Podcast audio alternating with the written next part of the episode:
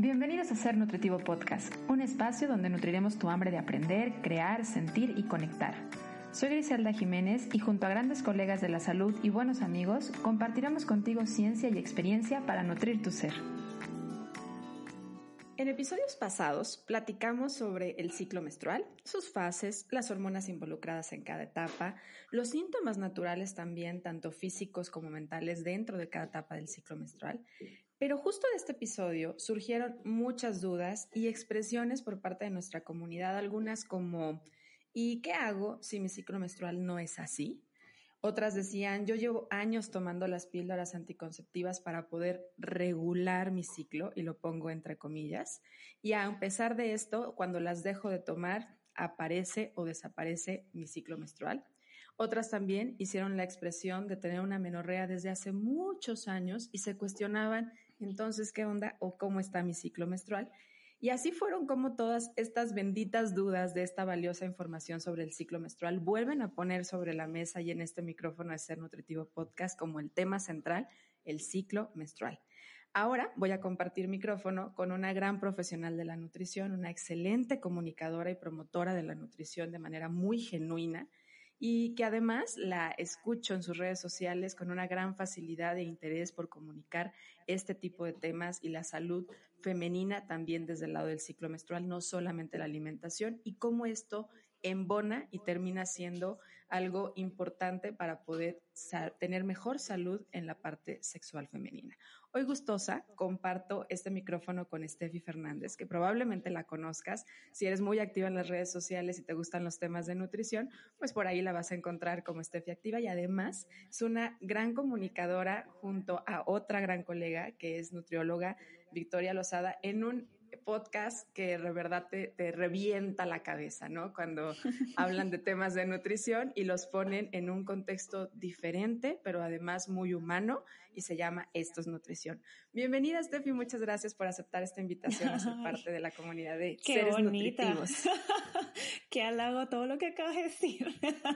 Pues es la verdad, al menos es todo lo que yo alcanzo a percibir sobre tu trabajo y lo que estás haciendo, de verdad es que Está padrísimo, lo aplaudo y lo agradezco porque creo que es súper importante que empiecen a poner pues los temas que están poniendo ustedes en, en, en, discusión y además en la cabeza de las personas, ¿no? Temas que a veces parecieran ser hasta incómodos y que creo que en lo incómodo de repente podemos sanar muchas cosas. De verdad, eh, en nombre de, de, quienes las vemos y, y, quienes experimentamos esto de un, un, un cambio en nuestra forma de percibir el cuerpo y la nutrición, te lo agradezco. Ay, a ti, a ti por esas hermosas palabras. y muchísimas gracias la invitación, de verdad. A mí me encanta hablar de este feliz. tema. Qué bueno, me da. Por, por, eso te escogí para eso y la verdad es que te agradezco muchísimo que lo hayas aceptado porque, pues además estuvo medio conflictuada la semana para sí. poder grabar juntas, pero se dio. Oye, se me logró. gustaría empezar, digo, por si, si alguien, eh, pues no conoce lo que haces y además siempre es muy interesante conocer desde la voz de la misma persona su experiencia y la forma en la que se narra a sí misma quién eres y cómo haces y por qué haces lo que haces en este Activa. Pues, a ver, bueno, pues soy nutricionista y dietista. Eh, me especialicé en nutrición deportiva específicamente y luego pues estuve haciendo más o menos como 1500 cursos y, mil, y he leído 1500 libros sobre todo lo que trata de el ciclo menstrual y pues básicamente todo lo que es el aparato reproductor de la mujer. Eh, quería y me encantaba y me fascinaba hasta que pues simplemente por mi propia experiencia decidí a, a no sé, como empezar a leer y poder experimentar más desde mi parte y luego desde mis pacientes todas las mejorías que se pueden lograr con tanto alimentación y hábitos en general. Y pues yo lo que hago actualmente en Estefi Activa, y creo que siempre me he visto de esta manera, yo creo que muchísimos profesionales de nutrición se sienten identificados, es que nunca me gustó cómo se llevaba la nutrición cuando salí de la carrera. Siempre me sentí como incómoda, siempre decía, pero ¿por qué esto tiene que ser así? Siempre eh, me cuestionaba todo, básicamente me cuestionaba todo y yo decía, pero es que no puede ser así, es que no podemos centrarnos nada más en el peso, etcétera, hasta que pues además de eso y tener conjunto eh, las redes sociales me lleva a que no me gustaba la superficialidad y la falsa perfección que se vendía en las redes sociales y pues eso hizo que esta efectiva pues se tornara un poco muy realista también debo decir que tengo una parte de humor que me caracteriza y eso lo que he hecho es tratar de sacarlo aún más, pero siempre tratando de divulgar información sobre nutrición y sobre todo sobre lo que creemos, creo que ahora muchos nutricionistas estamos a la par. Creo que cada quien tiene su manera de divulgar y pues yo la estoy haciendo tratando de que no sea un tema tan, tan, tan denso porque como bien dijiste, es incómodo.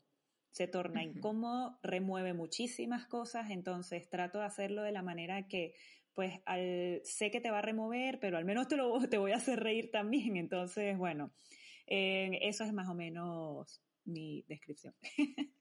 Y lo logras padrísimo. Oye, eh, y regresando un punto al, a lo que te llevó a estudiar la parte del, del, lado eh, del ciclo menstrual, porque la realidad es que en la menos en la universidad aquí en Guadalajara, que es donde yo vivo, Guadalajara, México, el tema del ciclo menstrual relacionado a la nutrición y a la salud metabólica es algo que para nada, o sea, no, no, se toca como parte de la educación básica. Definitivamente el nutriólogo y el nutricionista en, en su momento tiene que aprender muchas cosas por su cuenta, pero creo que la mayoría de las veces hay una experiencia personal que nos lleva a esto, ¿no? O sea, decir, oye, me voy a tener que poner a investigar si esto está asociado a mi estilo de vida o no. Esto fue en tu caso, entonces, fue una experiencia fue personal. Efectivamente, tengo síndrome de ovario poliquístico y al final, pues, he tenido más de 12, 13 años con píldora anticonceptiva. Estuve 12, 13 años con píldora anticonceptiva, pues tenía hirsutismo, tenía eh, acné, etcétera, y pues de mi, la, el único tratamiento que me daban y me ofrecían era píldora anticonceptiva cuando empecé obviamente a investigar, a leer mucho, eh, ahí fue cuando me di cuenta, pues vamos a ver qué tal si me las quito. Y siempre cuando me las quitaba era fatal. era fatal. Entonces decía, esto, que esto no puede ser así, no puede. Entonces, bueno, ya a raíz de eso fue que me dio como la pasión de poder investigar todo sobre la mujer, pero porque también a raíz de que las dejé, empecé a experimentar sensaciones que jamás había experimentado, jamás. O sea, no me conocía, era como, ¿qué me está pasando aquí? ¿Pero por qué estoy cansada ahora? ¿Pero por qué estoy tan enérgica ahora? Pero, y eran todas estas fases que se estaban dando, entonces pues decidí anotarlo todo en un diario y a partir de ahí pues ir viendo y eso me ha llevado más o menos tres años en los que yo he anotado todo, ya me conozco, ya es, es imposible que me conozca más. Ya encontraste a las cuatro Steffi que viven en ti, entonces dependiendo la fase en la que estés. Efectivamente. Oye, y me causa mucha eh, admiración y al mismo tiempo lo quiero reconocer porque esto del síndrome de ovario poliquístico, la mayoría de la gente lo asocia siempre con el peso. Total. Y lo asocia siempre con la inactividad, por la relación que muchas veces y en muchos casos se tiene con la resistencia a la insulina pero me encanta resaltarle a la gente que a lo mejor todavía no ha visto tu foto, no ha visto que tú eres súper activa, eh, que, realmente tú no tienes un problema de composición corporal, porque esto no está al 100% ligado. Y es muchas veces cuando la gente va al médico y tiene ovario poliquístico, lo primero que le dicen es, si ven un problema de composición corporal o de peso o grasa, le dicen, tienes que bajar de peso, o sea, antes de cualquier indicación. Entonces, es súper importante resaltar esto porque pues no es la fórmula, ¿sí? O sea, a veces hay muchas cosas y mucha connotación detrás de un síndrome de ovario poliquístico y así como lo dijiste, la manera ideal de tratarlo es con el autoconocimiento. Efectivamente. Sí, al final. Entonces, a eso vamos a llevarlo, ¿sale? Sí. Perdón, te interrumpí al final, me decías. No te preocupes. No, que al final, pues al em, pasa muchas veces que uno pues va al médico o inclusive cualquier profesional de la salud y automáticamente em, creen que tanto el tratamiento con píldora anticonceptiva o como tanto el tratamiento como tú bien dijiste, si tienes algún problema de, de composición corporal o ni siquiera un problema, simplemente pues hay un tamaño grande, entonces automáticamente te dicen baja de peso, esta es la solución y ya está. Entonces, no, porque realmente no estamos conociendo cuál es la base del problema. La base del problema estoy casi y 100% segura que no es el peso. Y en tu experiencia, digo, por ahí lo decía yo en la introducción, porque esta es la experiencia de muchas mujeres con la píldora anticonceptiva, como el tratamiento que nunca termina, porque realmente tampoco es la solución ante un trastorno hormonal, porque lo único que hace es como medio decirte, hacerte la, la finta, ¿no? La, la creencia de que llegó tu ciclo y que todo está normal allá adentro. Exacto. Sí, sí, sí. Al final yo, a ver, si yo puedo poder dar otros tratamientos que no sea la píldora, al menos lo voy a intentar. Siempre trato de intentarlo con todas las pacientes. Es decir, si sé que el médico te dijo tratamiento píldora anticonceptiva, yo estoy de este lado diciendo, vamos a intentar así. Vamos a intentar y luego, si tú quieres, vas y te tomas la píldora. Pero primero dame seis meses. Dame seis meses en los que yo voy a intentar, pues, eh, desde, es que hay muchísimas cosas que pueden ser de la base del problema. Yo creo que una de las mm, principales casi siempre es el estrés. Tanto estrés físico, tanto estrés mental, estrés emocional, sea por una dieta anterior, etcétera. Pero bueno, el punto es que la píldora para mí es un maquillaje, como bien lo dijiste, es una finta, es para que la persona pues se sienta bien ahora, es un maquillaje de ahora, pero no estamos solucionando el problema. Y el detalle está que yo para hacerle entender a la mujer es que el detalle está en que cuando quieras, vamos a suponer, quedar embarazada, tú te vas a tener que dejar de tomar la píldora. ¿Y qué vamos a hacer en ese momento? Y ya. Si no va a haber ovulación. efectivamente. Entonces, ¿qué vamos a hacer en ese momento? Pues normalmente en ese momento lo que hacen es también dar otro tipo de hormonas para que la mujer, pues, eh, aumente la fertilidad y pueda quedar embarazada. Y no, no lo veo justo porque además las mujeres desconocen muchísimo tanto los efectos secundarios como las consecuencias que puede tener la píldora a largo plazo. Entonces, creo que esto no se habla lo suficiente, hay muchísimo desconocimiento por parte, lo que es la conversación del médico con el paciente, creo que hay muchísima falta, falta conversación, falta pues darle conocer a la persona que sí, la píldora funciona así. Y, y también puede tener estos efectos secundarios y también puede tener estas consecuencias a largo plazo. Claro. Y yo creo que esta parte del desconocimiento que dices es en general todo alrededor del ciclo menstrual. O sea, es que también eh, está lleno de muchos tabús. O sea, el ciclo menstrual se ve como algo sucio, como algo que tienes que ocultar, como algo que, que, no, puedes, no puedes decir, no puedes expresar. O sea, siempre ha sido como algo tuyo, ¿no? Es como tu zona íntima, lo que a ti te pasa y como calladita. Entonces, esto genera realmente un problema porque ¿cuántas mujeres no tenemos desconocimiento sobre nuestro ciclo, las diferentes fases que existen, la, interacción hormonal que hay, no solamente a nivel ovárica, sino en muchas otras glándulas de nuestro cuerpo, cómo también estas hormonas están ligadas con nuestro metabolismo, con nuestro estado de humor, o sea, nuestro estado anímico, ahorita lo decías, ¿no? O sea, que te conociste en tus diferentes facetas y que a lo mejor hay días en donde te sientes empoderada y que puedes hacer un montón de actividad física y te sientes con ganas, vitalidad, energía de hacerlo, otras veces súper creativa y días en donde nada más pareciera que no puedes arrancar y que es parte del ciclo de la mujer. Y que además este ciclo nos vuelve como muy únicas, ¿no? Muy únicas como nuestro, en nuestro mismo género y rol.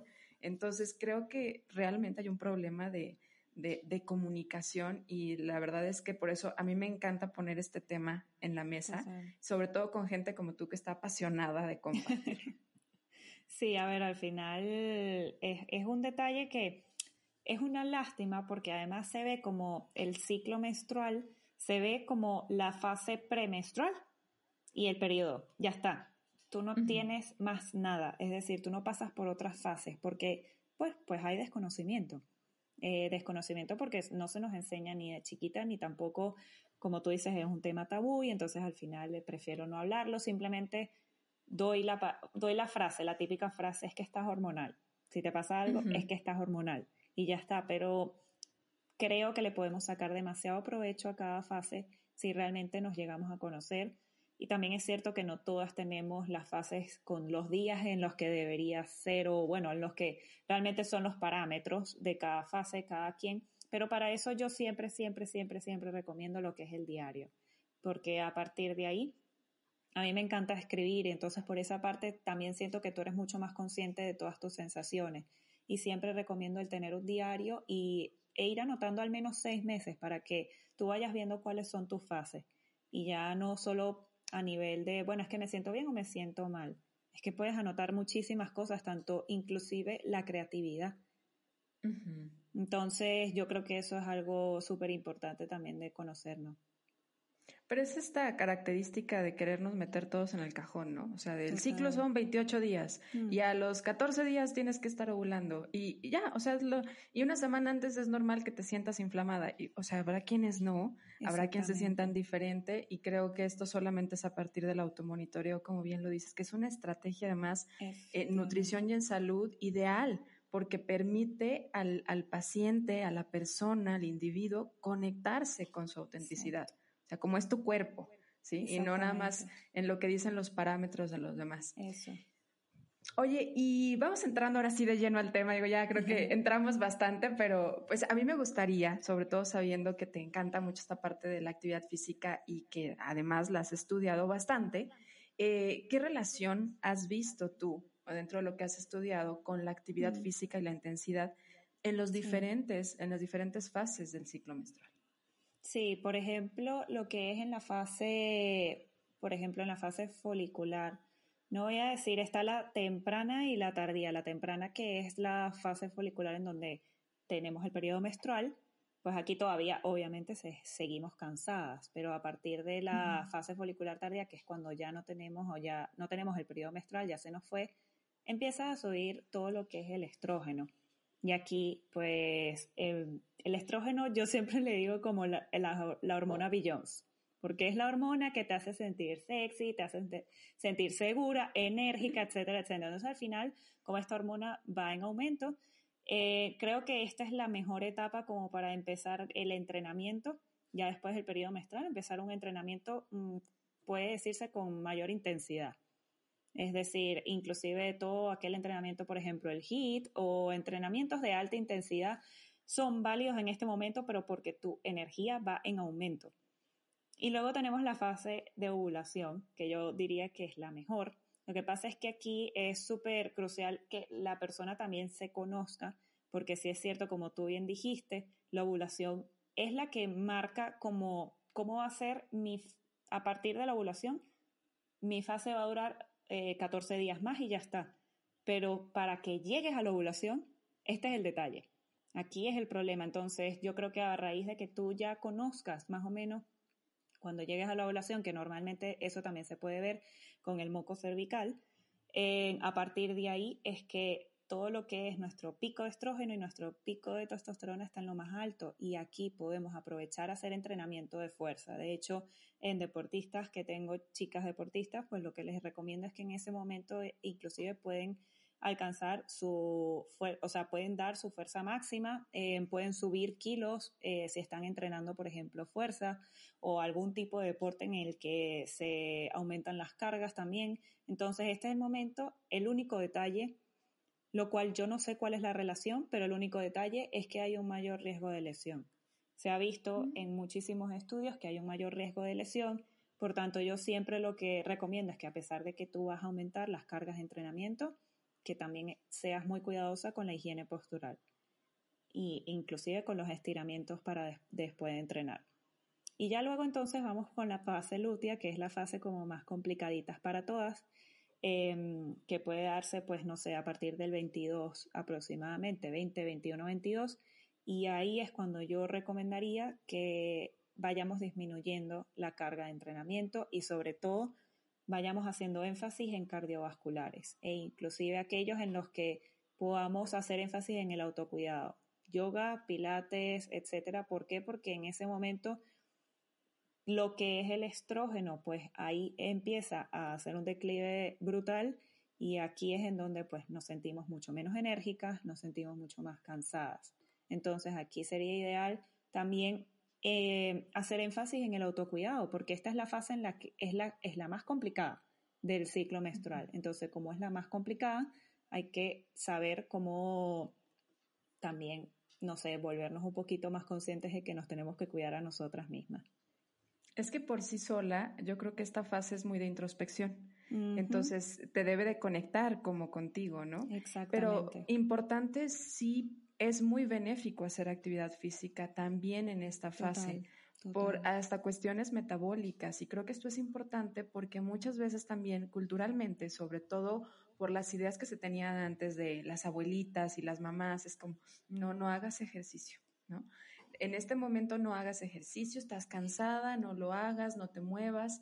Y la realidad es que esto aumenta más los síntomas, probablemente de retención de líquido, aumente más como la, misma resistencia natural que tenemos a la insulina, el antojo a lo dulce, la necesidad de querer comer más en esos días. Entonces sí es importante moverte, pero como dices, moverte desde un lado de autocuidado, de estirarte. Exactamente, sí, de, a ver, siempre yo hago énfasis en el movimiento, es que inclusive en estas etapas hasta el salir a andar es muy, muy, muy beneficioso, pero por el simple hecho de que tanto los niveles de cortisol en sangre, que es lo que menos queremos en esa etapa, van a disminuir porque no queremos pues obviamente que te sientas más estresada de lo que ya debes estar por, por esa fase.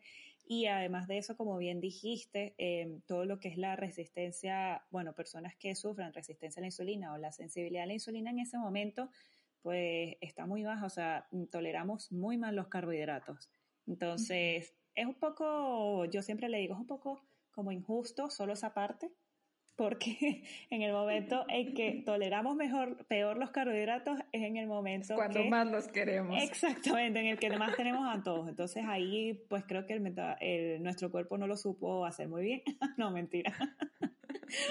Seguro hay una, hay algo que a lo mejor ahorita no lo podemos entender, pero seguro hay una explicación porque a lo que hemos aprendido no se equivoca, la verdad. Totalmente, sabe hacer muy bien su chamba.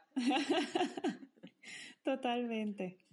Oye, ahorita hablaste del estrés y creo que es súper importante que lo pongamos en tema porque el estrés, tanto metabólico como mental, emocional, puede tener mucha afectación en la parte del ciclo menstrual porque para que estas hormonas eh, tengan su, su, baile, su movimiento a lo largo del ciclo, eh, necesitan tener cierta presencia o ausencia o control sobre el estrés. Entonces, y, hay muchas mujeres que justamente eh, por el ritmo de vida que llevamos actualmente, que es muy demandante y somos súper mamás y aparte eres súper profesional y aparte eh, eres buena en tu casa y bueno, ¿no? Y te cuidas y todas las cosas estas que nos hacen creer en cuestión de publicidad lo que es ser una buena mujer. Entonces hay un factor estrés emocional fuerte que además es fisiológico, porque para poder hacer todas estas actividades, pues lo llevas también y lo vives desde un lado fisiológico. ¿Cómo interactúa? ¿Cómo puede llegar a afectar este estrés con tu ovulación y con la fase lútea y con la menstruación y con la preovulación? Sí, es que la primera parte de lo que es el estrés, así mismo como dices, el estrés emocional o el estrés físico, sea cual sea el estrés y sobre todo aquel que es crónico, porque el estrés agudo, pues que básicamente está hecho nuestro cuerpo para sobrevivir, eso está bien, es un, es un estrés beneficioso porque nos, también nos ayuda a sobrevivir, básicamente, pero sí es cierto que aquel estrés crónico, nuestro cuerpo no está acostumbrado, no sabe cómo lidiar con él. Entonces, a partir de ahí, lo que es el cortisol en sangre, que es la hormona del estrés, es la que yo creo que es la primera del escalón para empezar a, a hacer una irregularidad hormonal en cascada. Es decir, empieza el cortisol en sangre a estar elevado y a raíz de ahí, pues empiezan todos los problemas hormonales, como por ejemplo la, FSH y la LH, que son las que eh, pueden o verse afectadas a nivel de que no se secretan o pueden ah, retrasar su secreción y por ende, pues las hormonas FSH y la LH son las, son las principales para que nuestra ovulación se dé. Entonces, si estas dos hormonas se ven afectadas, pues la ovulación o se ve eh, retrasada o simplemente hay una ausencia. Y por ende... Que yo creo que está bien asociado a la dificultad que hay también últimamente de embarazo, ¿no? Yo Efectivamente. Creo se ha visto fuertísimo de gente, parejas que no logran embarazarse. O sea, creo que está aquí, en esto justo que acabas de decir, la relación que existe entre estas dos hormonas cuando el cortisol se mantiene arriba por periodos largos. Exactamente. Y es que, claro, no estamos, no estamos acostumbrados nuestro cuerpo no está hecho para vivir el periodo prolongados de estrés, pero así como dijiste, pues tenemos hoy en día una vida eh, de que también como que lo que la sociedad nos pide, es decir, tienes que dar más, tienes que ser así, tienes que ser productiva, pero es que también tienes que tener hijos, pero es que también tienes que, o sea, son tantas cosas que nos exigen, pero es que también tienes que ser exitosa, pero bueno, ahora no solo ser exitosa, sino que mientras seas exitosa, eh, tienes que estar casada y tener hijos. Y es que además de eso, pues tienes que bajar de peso y tienes que ser saludable. Entonces, como... De escucharte me estresé. Sí, ya me estresé. Yo misma me estresé. Sí, nada más escuchar todo eso me empecé a estresar. La cañón, la verdad es que está impresionante. Claro, es que no es cómo vivimos. No está fácil para nada. Entonces, eso cree que, o sea, al final las personas, pues, a ver, eh, subestiman mucho este estrés. No lo toman en cuenta sino que lo que yo quiero es una solución para allá. Yo quiero una solución para mañana. Y una solución para mañana, pues básicamente son las píldoras anticonceptivas o un tratamiento de fertilidad, que es hormonal nuevamente. Entonces, no, lo mejor, y como yo creo que esto lo vamos a recalcar como mil veces, el autoconocimiento, pero también ese autoconocimiento te lleva a que sepas que estás pasando por un periodo de estrés y que probablemente tienes que bajarle dos. Sí, y a lo mejor ahí dices, bueno, buscar técnicas que me ayuden a relajarme. Eso también. O sea, buscar medidas que te ayuden a, tener un poco más de relajación, porque aquí la, la, la, respuesta típica va a ser, bueno, pero ¿cómo le hago? O sea, si pues, tengo hijos y los tengo que llevar a la escuela y, ahora si estoy en confinamiento y tengo educación en, desde línea, pues tengo que estar ahí al lado. Entonces entra como el ¿qué hago? Vas a seguir viendo en el estrés, pero haz algunas medidas o estrategias que te ayuden a, llevarlo a un nivel más bajo a lo largo del día y no mantenerte todo el tiempo acá. Y bueno, nos sentimos diferentes a lo largo de las diferentes fases del ciclo. Seguro esto tiene algo que ver con los neurotransmisores porque pues todo lo que sentimos al final tiene que ver con nuestros neurotransmisores, estos eh, mensajitos de nuestro cuerpo, ¿no? Que nos dicen, te sientes, hoy estás fabulosa, hoy te ves guapa. Y luego te dicen, hoy, hoy puedes hacer todo. Y otros que te dicen, hoy de plano ni te muevas, ¿no? Entonces, eh, a lo largo de del ciclo, cómo se van moviendo nuestros neurotransmisores para poder como normalizar y decir, oye, pues sí, va a ser normal que a lo mejor unos días te sientas te veas en el espejo y digas, ay, como que hoy no es mi mejor día y está bien. Y otros en el que diga, hoy sí, todos me van a voltear a ver, ¿no? Y está bien, o sea, caer en esto, ¿cómo, cómo normalizamos entender que los neurotransmisores cambian a lo largo del día? Cambian. Y yo creo que aquí la respuesta muy sencilla, nuevamente, es el estrógeno, que realmente es el estradiol, o sea, que es una forma de estrógeno es el estrógeno, el estradiol es el que hace y potencia los neurotransmisores, los más importantes, que es la dopamina y la serotonina. Entonces, a partir de ahí, que obviamente si el neuro, em, lo que es el estradiol está disminuido, el estrógeno está disminuido, que sobre todo en la fase lútea, que es en donde cae el pico, que de hecho hay personas que lo sienten, hay, hay mujeres que no, porque yo siempre se los pregunto a muchas pacientes, yo lo noto, yo lo noto de manera, y, o sea, pero exponencial. Yo noto como yo estoy de repente arriba y al día siguiente no me puedo levantar de la cama. y es como, ¿qué pasó aquí? Y de repente entro, veo y, ah, mira, es que estoy en el día 22. eh, aquí es aquí cuando cae, cae muy, muy, muy bajo lo que es eh, los estrógenos. Entonces, el estrógeno es un potenciador de estos neurotransmisores y pues obviamente si tenemos baja la dopamina y la serotonina, que son neurotransmisores cruciales para todo lo que es nuestra sensación de bienestar, inclusive nuestro humor y los antojos de, azúcares o antojos en general, dependiendo de cada persona lo que se le antoje. Eh, lo normal es que pues en esta fase sea lo más complicado. La fase lútea, que es la última fase, nuestro estrógeno están disminuidos. Sin embargo, empiezan a aumentar, gracias a que el estrógeno empieza a aumentar, empiezan a aumentar a partir de que se nos va el periodo menstrual. Y yo creo que pues obviamente el, mejor momento, como siempre, es la ovulación. Es en donde yo creo que el cuerpo está hecho para reproducirse. estás más enérgica, te sientes lo más sexy posible. Es como una combinación de, de Beyoncé con... Déjame pensar en... bueno, en una atleta, ¿ok? es, Serena Williams. Es, una combinación de porque con Serena Williams. Es el cabello radiante, te mueves con sensualidad, pero al mismo tiempo con fuerza, o sea, y eso es normal. Y, y, y de verdad me encantaría este, y lo vuelvo a decir, es normal, porque además es ¿por qué me siento así? Entonces me quiero tomar todo lo que puedo en cuestión de vitaminas y seguro me hace falta algo y es que no estoy comiendo bien y es que no estoy, y entonces entra también mucho esta culpa que además la cultura nos está todo el tiempo diciendo de, pues, es que si no te sientes en bienestar todo el tiempo, si no te sientes todo el tiempo radiante y empoderada, entonces estás mal. Y no, o sea, dentro de nuestra naturaleza femenina está momentos de sentir como esta curva y me siento fabulosa y luego ahora le vaya de bajada. Y está bien, es necesaria, ¿sí? Porque a veces que nos queremos sentir todo el tiempo bien y a gusto. Oye, y bueno, hablamos ahorita un poco de la píldora y a mí me encantó escuchar hace varias semanas, ya la verdad es que pues aparte llevo guardado muchas semanas, ya no sé cuántas han pasado de lo que veo en las historias de Instagram, porque eh, eh, me acuerdo que platicabas sobre la píldora anticonceptiva usada para poder regularizar el ciclo y hablabas de algo muy importante que muchas mujeres desconocen, de lo que es el sangrado por abstinencia que no es un sangrado de que te diga si tuviste un ciclo normal o no. Es simplemente un sangrado por abstinencia. ¿Me ayudas a explicárselos también como nos lo explicaste en las historias a quienes las vimos? Sí, a ver, al final, em, dependiendo también de la píldora, pero yo creo que la mayoría de las píldoras que son las combinadas, que vienen con progestina y estradiol normalmente, pues estas píldoras lo que hacen es suprimir la ovulación. ¿Por qué? Porque suprimen como ya lo dijimos anteriormente, estas dos hormonas, que es la FSH y la LH, que son las hormonas encargadas de hacer o llevar a cabo la ovulación. Entonces, suprimimos estas hormonas, es decir, no ovulamos.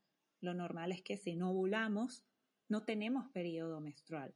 Entonces, aquí súper importante porque también lo que ocurre muchísimo es que primero tú estás dándole un río hormonal sintético a tu cuerpo. A partir de ahí, tu cerebro y tus ovarios están totalmente desconectados. ¿Por qué? Porque ya hay suficientes hormonas. El cuerpo dice, mira, ya tenemos suficientes hormonas, eh, no vamos a, seguir secretando como tal eh, más hormonas nosotros, entonces cerebro y ovarios totalmente desconectados. A partir de aquí, pues ya estamos entrando en el punto que, que pues... Em, Ay, perdona. yo lo voy a decir, yo lo voy a decir. Lo que pueden escuchar es mi perrito. que, que no puedo yo, que si ya deja de caminar. pues nada, a partir de eso, que no hay ritmo hormonal natural, es importante recalcar que las fases del ciclo menstrual no las tenemos todas las mujeres si estás en píldora anticonceptiva. ¿Por qué? Porque no tienes estos cambios. ¿Por qué? Porque tu cerebro y tus hogares están desconectados. Tú tienes un río hormonal siempre de manera constante y estable. ¿Por qué? Porque lo estás eh, ingiriendo con unas píldoras anticonceptivas. En el momento en que tenemos nuestra píldora de descanso, que es aquella píldora de azúcar que pues es un placebo. A partir de aquí, pues obviamente le dejas de dar el río hormonal a tu cuerpo. Entonces, ¿qué haces? Pues tienes una bajada, tienes tanto el sagrado de abstinencia como también una bajada de hormonas y esto puede llevar a cabo un parecido o un similar síntoma premenstrual. Porque es súper importante hacer entender y resaltar que a la par de que está ocurriendo esta ovulación, nuestro cuerpo está preparando nuestro útero por si llegara a haber una fecundación. Entonces, si no hay nada que liberar de ahí, de esta capita de endometrio, pues no va a haber un sangrado, ¿sí? Entonces, es como natural. Si, está, si se está omitiendo el paso de la ovulación y no hay ovulación, pues entonces el cuerpo dice, pues no hay bebé, no va a haber bebé, sí o sí no va a haber. Entonces, no necesito hacer un endometrio y por lo tanto, pues no hay nada que limpiar en esas paredes y por eso no va a haber un sangrado genuinamente de menstruación, va a haber un sangrado por abstinencia. Porque hay no hay... yo sí, me sigue mi ciclo normal y se me regularizó el ciclo con las pastillas. No, no, no. Lo que hicimos fue pues disminuir aquellas hormonas que probablemente eran las que te causaban aquellos síntomas, por ejemplo, fuertes de los síntomas premenstruales o por ejemplo lo que es el hirsutismo, eh, lo que es el, los periodos y que irregulares, etcétera, pero realmente no se te trató el problema de raíz. Se, se maquilló simplemente para que tú, pues, deje, tu cuerpo deje de secretar hormonas pero es que ya aquí estamos llevando a cabo que es cualquier hormona, o sea, no estamos hablando ya solo del estrógeno y la progesterona, no, no, estamos hablando, y la testosterona también, estamos hablando de otras hormonas, pero porque obviamente si se ve afectado tres hormonas que son cruciales para que tú vayas teniendo diferentes ciclos o diferentes fases menstruales, es que todas las demás hormonas también se ven afectadas. Entonces, aquí es cuando yo digo que eso no se, no se habla, no se le informa, y no se informa tampoco que esto puede llevar a efectos secundarios o sobre todo consecuencias mayores a largo plazo, que al final se termina, por ejemplo, siendo muy complicado para mujeres que llevan muchísimos años con píldora anticonceptiva volver a reconectar los cerebros y el cerebro, los cerebros, el cerebro y los ovarios es complicado volver a reconectarlos y pues vamos a tener todo este el, el efecto post píldora que es normal porque tu cuerpo no sabe cómo hacer, no, ya lleva muchísimos años sin poder secretar él de manera natural sus hormonas. Entonces, sí, súper importante recalcar a que, a que no es para mí un tratamiento en el que te está regularizando el periodo menstrual, te está simplemente suprimiendo un montón de hormonas y ya está, pero no estás teniendo el periodo menstrual, para nada, porque no se está llevando a cabo las fases, básicamente. Y voy a, voy a poner aquí en pregunta justo esta que, que, salió cuando después de hace unos episodios hablamos sobre el ciclo menstrual, que es, bueno, entonces, ¿qué sí hago? Entonces, ¿cuál sí podría ser una buena solución o intervención para poder regularizar mi ciclo, para poder eh, dejar de tener síndrome de ovario poliquístico? O sea, ¿cuál sí debería de ser el tratamiento desde un estilo de vida y no solamente desde una píldora o de una solución como eh, temporal?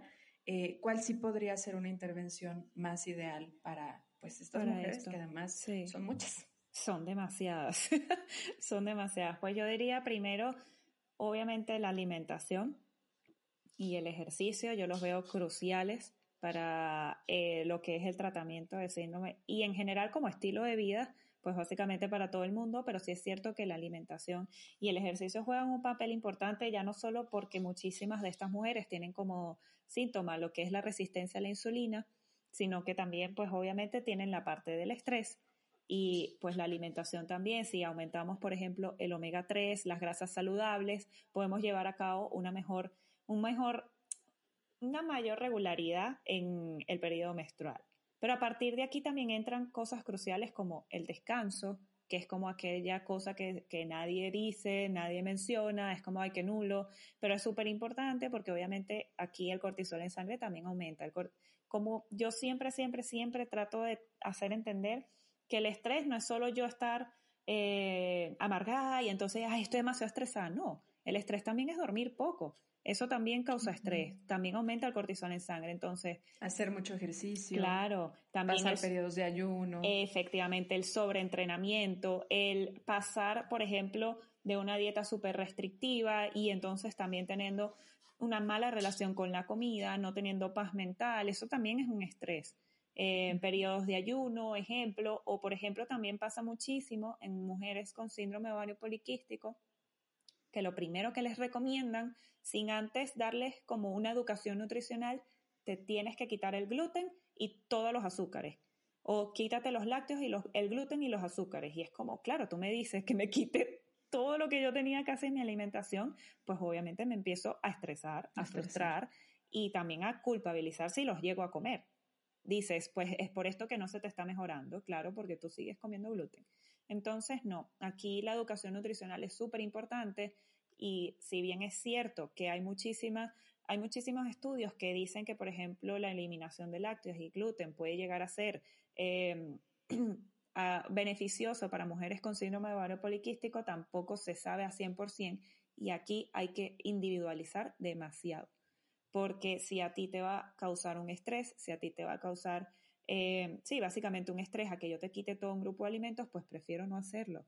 Y siempre podemos lidiar esa manera de vamos a trabajarlo y podemos ver otras alternativas. Y ya luego yo siempre entro en la suplementación, porque honestamente ya no solo es la parte de que pueden haber deficiencias nutricionales, que normalmente las puede haber, como por ejemplo la vitamina D, y ya no solo eso, sino que hay suplementos que pueden ayudar como un tratamiento temporal. No sé si quieres que ahondemos ahí. Sí, yo creo que ahí podríamos hablar un poquito sobre el, el mioinositol, ¿no? Que además eh, tiene mucha investigación atrás de este y, lamentablemente no es como lo que se utiliza de manera común ante los, las alteraciones que hay hormonales. O sea, siempre es primero pensar en, la hormona, en, dar las píldoras hormonales antes a lo mejor de este tipo de suplemento que tiene mucho respaldo científico.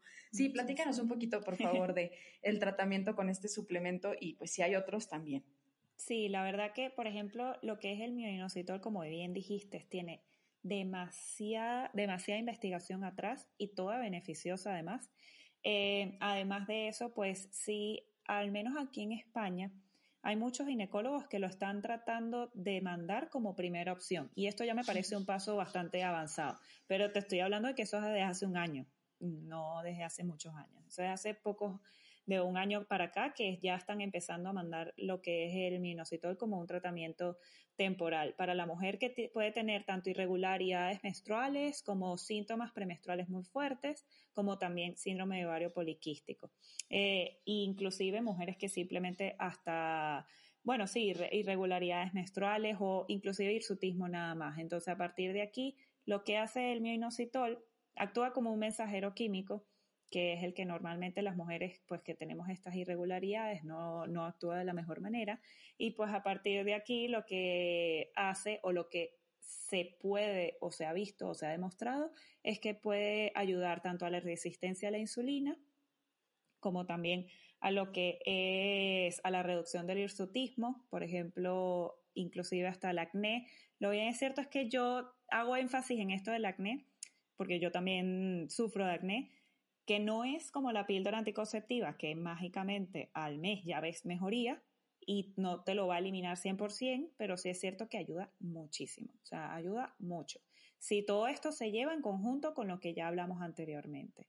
Y además de esto puede regular los ciclos menstruales, porque simplemente mejora la calidad del huevo como tal.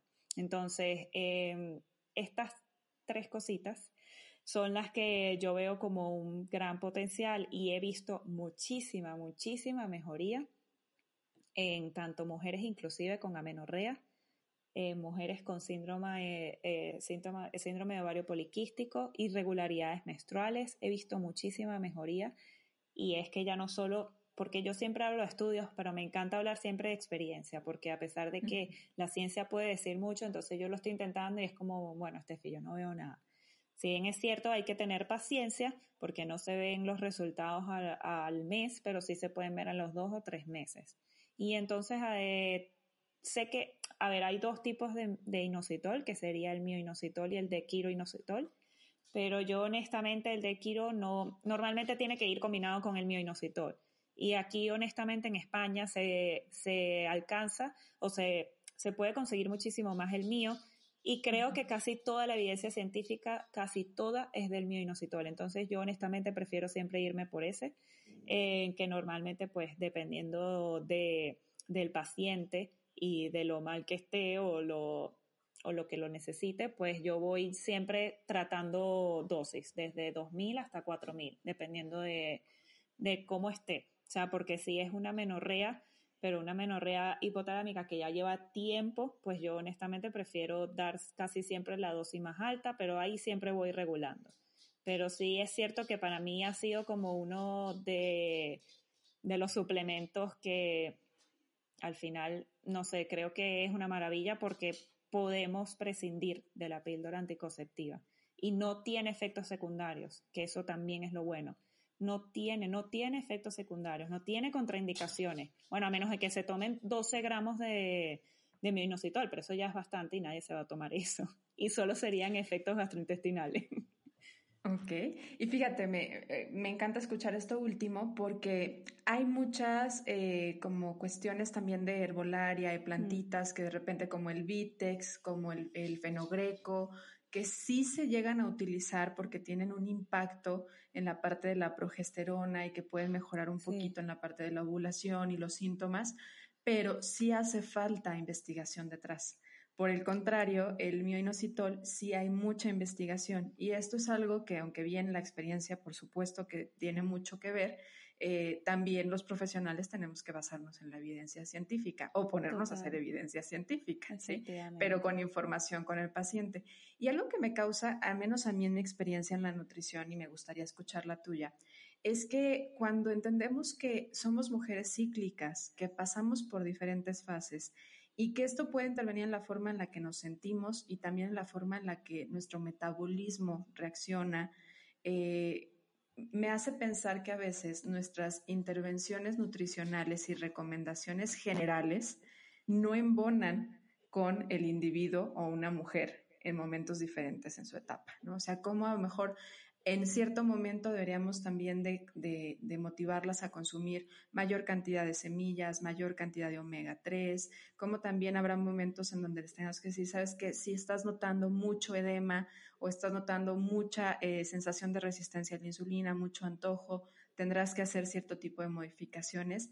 Y aquí es donde queda perfecto el cómo la intervención nutricional basada solo en las recomendaciones generales no puede embonar en el individuo, ¿no? Y la educación en nutrición se vuelve la base para que ellos tomen sus decisiones. Eh, efectivamente, al final, si bien es cierto que, pues al final, como siempre, en lo que es la divulgación de nutrición, es un poco complicada porque tú tienes que generalizar, pero a la misma vez también entra el depende, como siempre, el depende, es que depende, es que depende. Entonces yo puedo decir, pues sí, el minoxidil para mí es maravilloso e inclusive aquellos suplementos que tú acabas de comentar, yo honestamente el que a, raíz de eso, yo casi siempre lo que utilizo es minoxidil y siempre minerales o vitaminas. Entonces, porque para mí pues es como, primero porque el paciente se siente un poquito más seguro y segundo, porque pues también tiene muchísima evidencia científica, entonces muchos de ellos, como el magnesio o como por ejemplo el zinc, están muy relacionados con el periodo menstrual, inclusive la vitamina B6. Bueno, la vitamina B6 no me parece útil suplementarse, pero por ejemplo el magnesio y el zinc sí. Em, dependiendo porque hay mujeres que tienen deficiencia de zinc y sobre todo si vienen de muchos periodos y periodos prolongados de, de píldora anticonceptiva. Entonces, esto también es algo a valorar pero claro, yo no puedo saber si tú realmente te va a venir mejor o no el magnesio o el zinc. Yo siempre es como voy, ¿sabes? Como moviendo las fichas del ajedrez que sí, bueno, vamos a ver aquí, bueno, vamos a ver allá, y si intentamos esto aquí, etcétera, porque es increíble como somos todas diferentes. O sea, es increíble.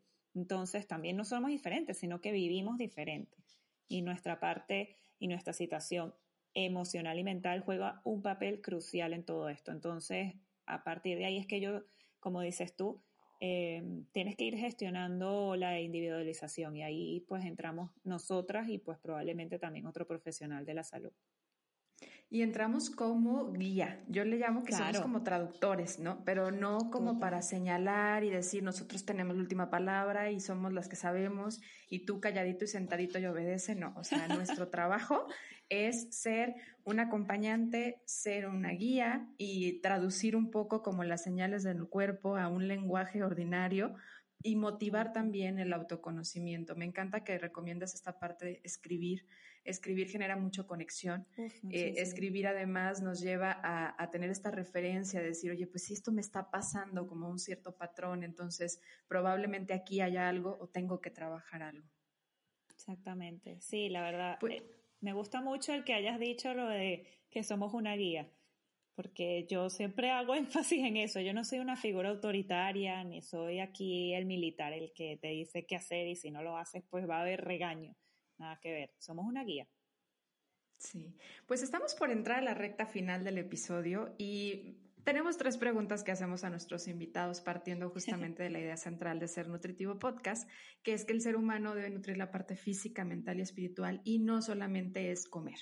Entonces, nos gustaría conocer a ti, Steffi, cómo disfrutas nutrir la parte física. Vamos empezando por lo físico. La parte física, ¿te refieres, por ejemplo, ejercicio? Podría ser ejercicio. Sí, a ver, para, mí, para mí el ejercicio es algo que me he dado cuenta, bueno, primero, primero haciendo énfasis en que tengo una hernia discal. Entonces, para mí la cuarentena fue fatal porque yo, claro, sí entrenaba, pero era lo típico que eh, entrenabas en casa, pero estabas haciendo cualquier ejercicio y solo lo que hacías, tratabas era de moverte, al menos aquí en España ya terminó la cuarentena. Y claro, pasé mucho tiempo sentada. Para mí eso es fatal.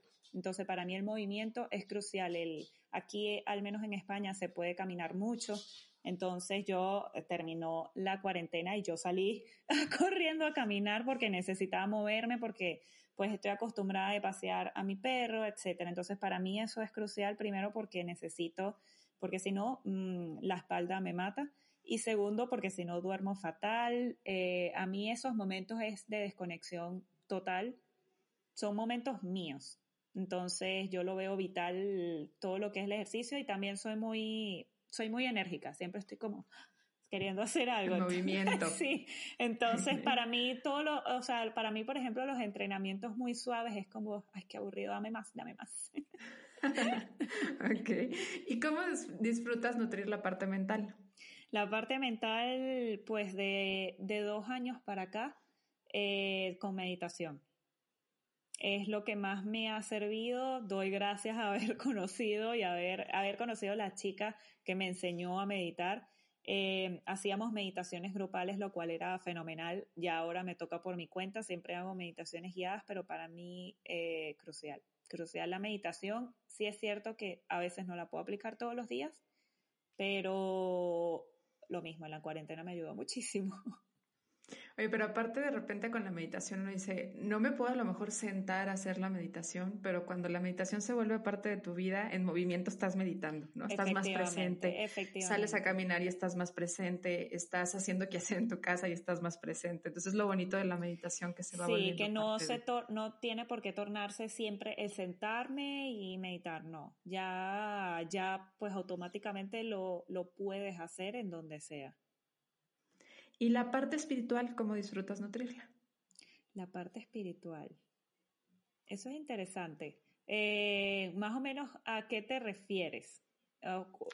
¿Cómo, conectas como con tu esencia, con la parte interna, con, y con la parte interna que a la vez nos conecta con todo lo demás? A ver, esto sonará, yo es que siempre me estoy cuestionando a mí misma. Yo me cuestiono todo, todo.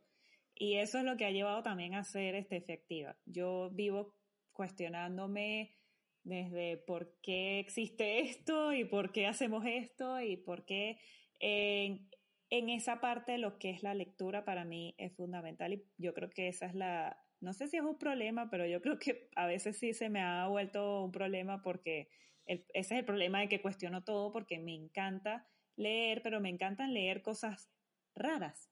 Y entonces como me encantan leer cosas raras, ahí empiezo a cuestionarme todo, pero me gusta mucho porque si yo, a ver, al final no sé si te pasa a ti, pero es que nos vemos envueltos en tanto en las redes sociales y luego con los pacientes y luego como que desconectas demasiado de ti, eh, ya no sabes ni en qué creer ni quién eres.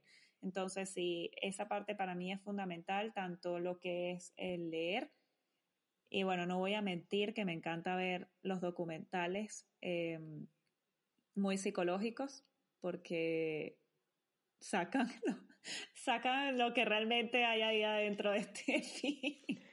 Totalmente, además muy espiritual, fíjate, eh, porque normalmente la mayoría de las personas conectamos con la parte de la espiritualidad o hablamos o creemos conectar con la espiritualidad solo a partir a lo mejor de nuestras creencias religiosas, a lo mejor el contacto con la naturaleza, pero el cuestionamiento y la búsqueda de, la verdad es una fórmula totalmente muy, muy común de la parte espiritual, ¿no? El querer buscar, el querer saber, el querer aprender, el querer el conocimiento, porque conecta con las otras tres partes, conecta la parte mental y conecta la parte física. Entonces, qué, bonito escuchar que esa es tu forma de, conectar también en el lado espiritual.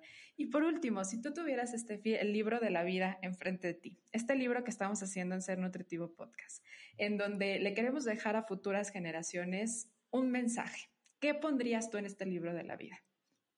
Bueno, yo creo que va a sonar demasiado cliché, yo tengo dos, frases que me las digo a diario y, es eh, lo peor que te pueden decir es no.